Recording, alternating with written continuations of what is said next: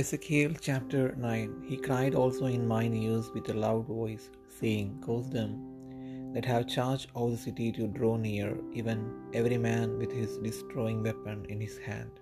And behold, six men came from the way of the higher gate, which lieth toward the north, and every man a slaughter weapon in his hand, and one man among them was clothed with linen, with a writer's inkhorn by his side.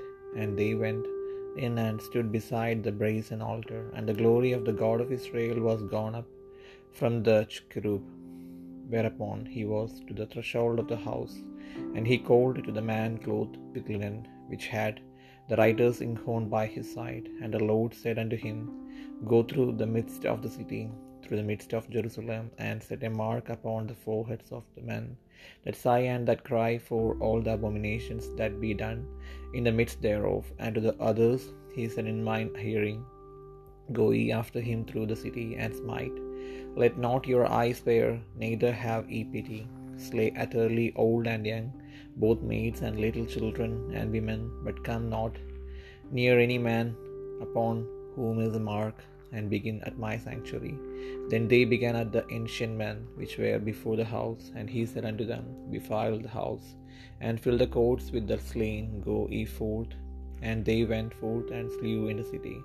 And it came to pass while they were slaying them, and I was left, that I fell upon my face and cried, and said, Our Lord God, wilt thou destroy all the residue of Israel in thy pouring out of thy fury upon Jerusalem? Then said he unto me, The iniquity of the house of Israel and Judah is exceeding great, and the land is full of blood, and the city full of perverseness. For they say, The Lord hath forsaken the earth, and the Lord seeth not.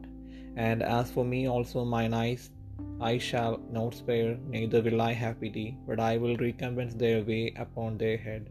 And behold, a man clothed with linen, which had the inkhorn by his side, reported the matter, saying, I have done as thou hast commanded me.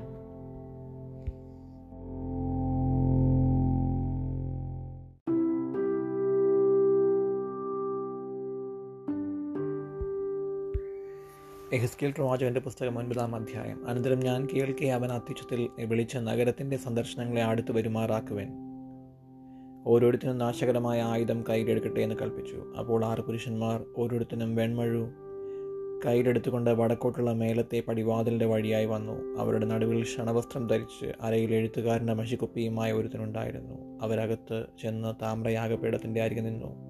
ഇസ്രയേലിന്റെ ദൈവത്തിന്റെ മഹത്വം അത് ഇരുന്നിരുന്ന കിരൂബിന്മേൽ നിന്ന് ആലയത്തിന്റെ ഉമ്മരപ്പടിക്കൽ വന്നിരുന്നു. പിന്നെ അവൻ ഗണക്ഷണവസ്ത്രം ധരിച്ച് അരയിൽ എഴുത്തുകാരന്റെ മഷിക്കുപ്പിയുമായി നിന്നിരുന്ന പുരുഷനെ വിളിച്ചു. അവനുടെ ഹോവ നീ നഗരത്തിന്റെ നടുവിൽ എരുഷ്ലേമിന്റെ നടുവിൽ കൂടി ചെന്ന് അതിൽ നടക്കുന്ന സകല മ്ലേച്ഛതകൾ നിമിത്തം നെടുവീർപ്പിട്ട് കരയുന്ന പുരുഷന്മാരുടെ നെറ്റികളിൽ ഒരു അടയാളം ഇടുക എന്ന് കൽപ്പിച്ചു. മറ്റേവരോട് ഞാൻ കേൾക്കെ അവൻ.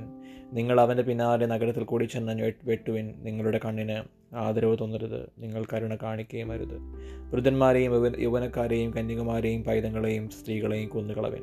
എന്നാൽ അടയാളമുള്ള ഒരുത്തിനെയും തുടരരുത് എന്റെ വിശുദ്ധ മന്ദിരത്തിൽ തന്നെ തുടങ്ങുവിനെന്ന് കൽപ്പിച്ചു. അങ്ങനെ അവർ ആലയത്തിന്റെ മുൻപിലുണ്ടായിരുന്ന മൂപ്പന്മാരുടെ ഇടയിൽ തുടങ്ങി. അവൻ അവരോട് നിങ്ങൾ ആലയത്തെ അശുദ്ധമാക്കി പ്രാകാരങ്ങളെ നിഹിതന്മാരെ കൊണ്ട് നിലപ്പിൻ പുറപ്പെടുവിനെന്ന് കൽപ്പിച്ചു. അങ്ങനെ അവർ പുറപ്പെട്ടു നഗരത്തിൽ സംഹാരം നടത്തി.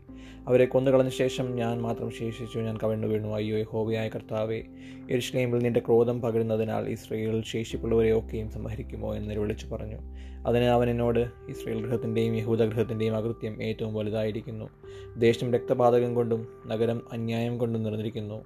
യഹോവ ദേശത്തെ വിട്ടുപോയിരിക്കുന്നു. യഹോവ കാണുന്നില്ല എന്ന് അവർ പറയുന്നുവല്ലോ. ഞാനോ എന്റെ കണ്ണിന് ആദരവ് തോന്നാതെയും ഞാൻ കരുണ കാണിക്കാതെയും അവരുടെ നടപ്പിന് തക്കവണ്ണം അവരുടെ തലമേൽ പകരം കൊടുക്കും എന്ന് അരുളി ചെയ്തു.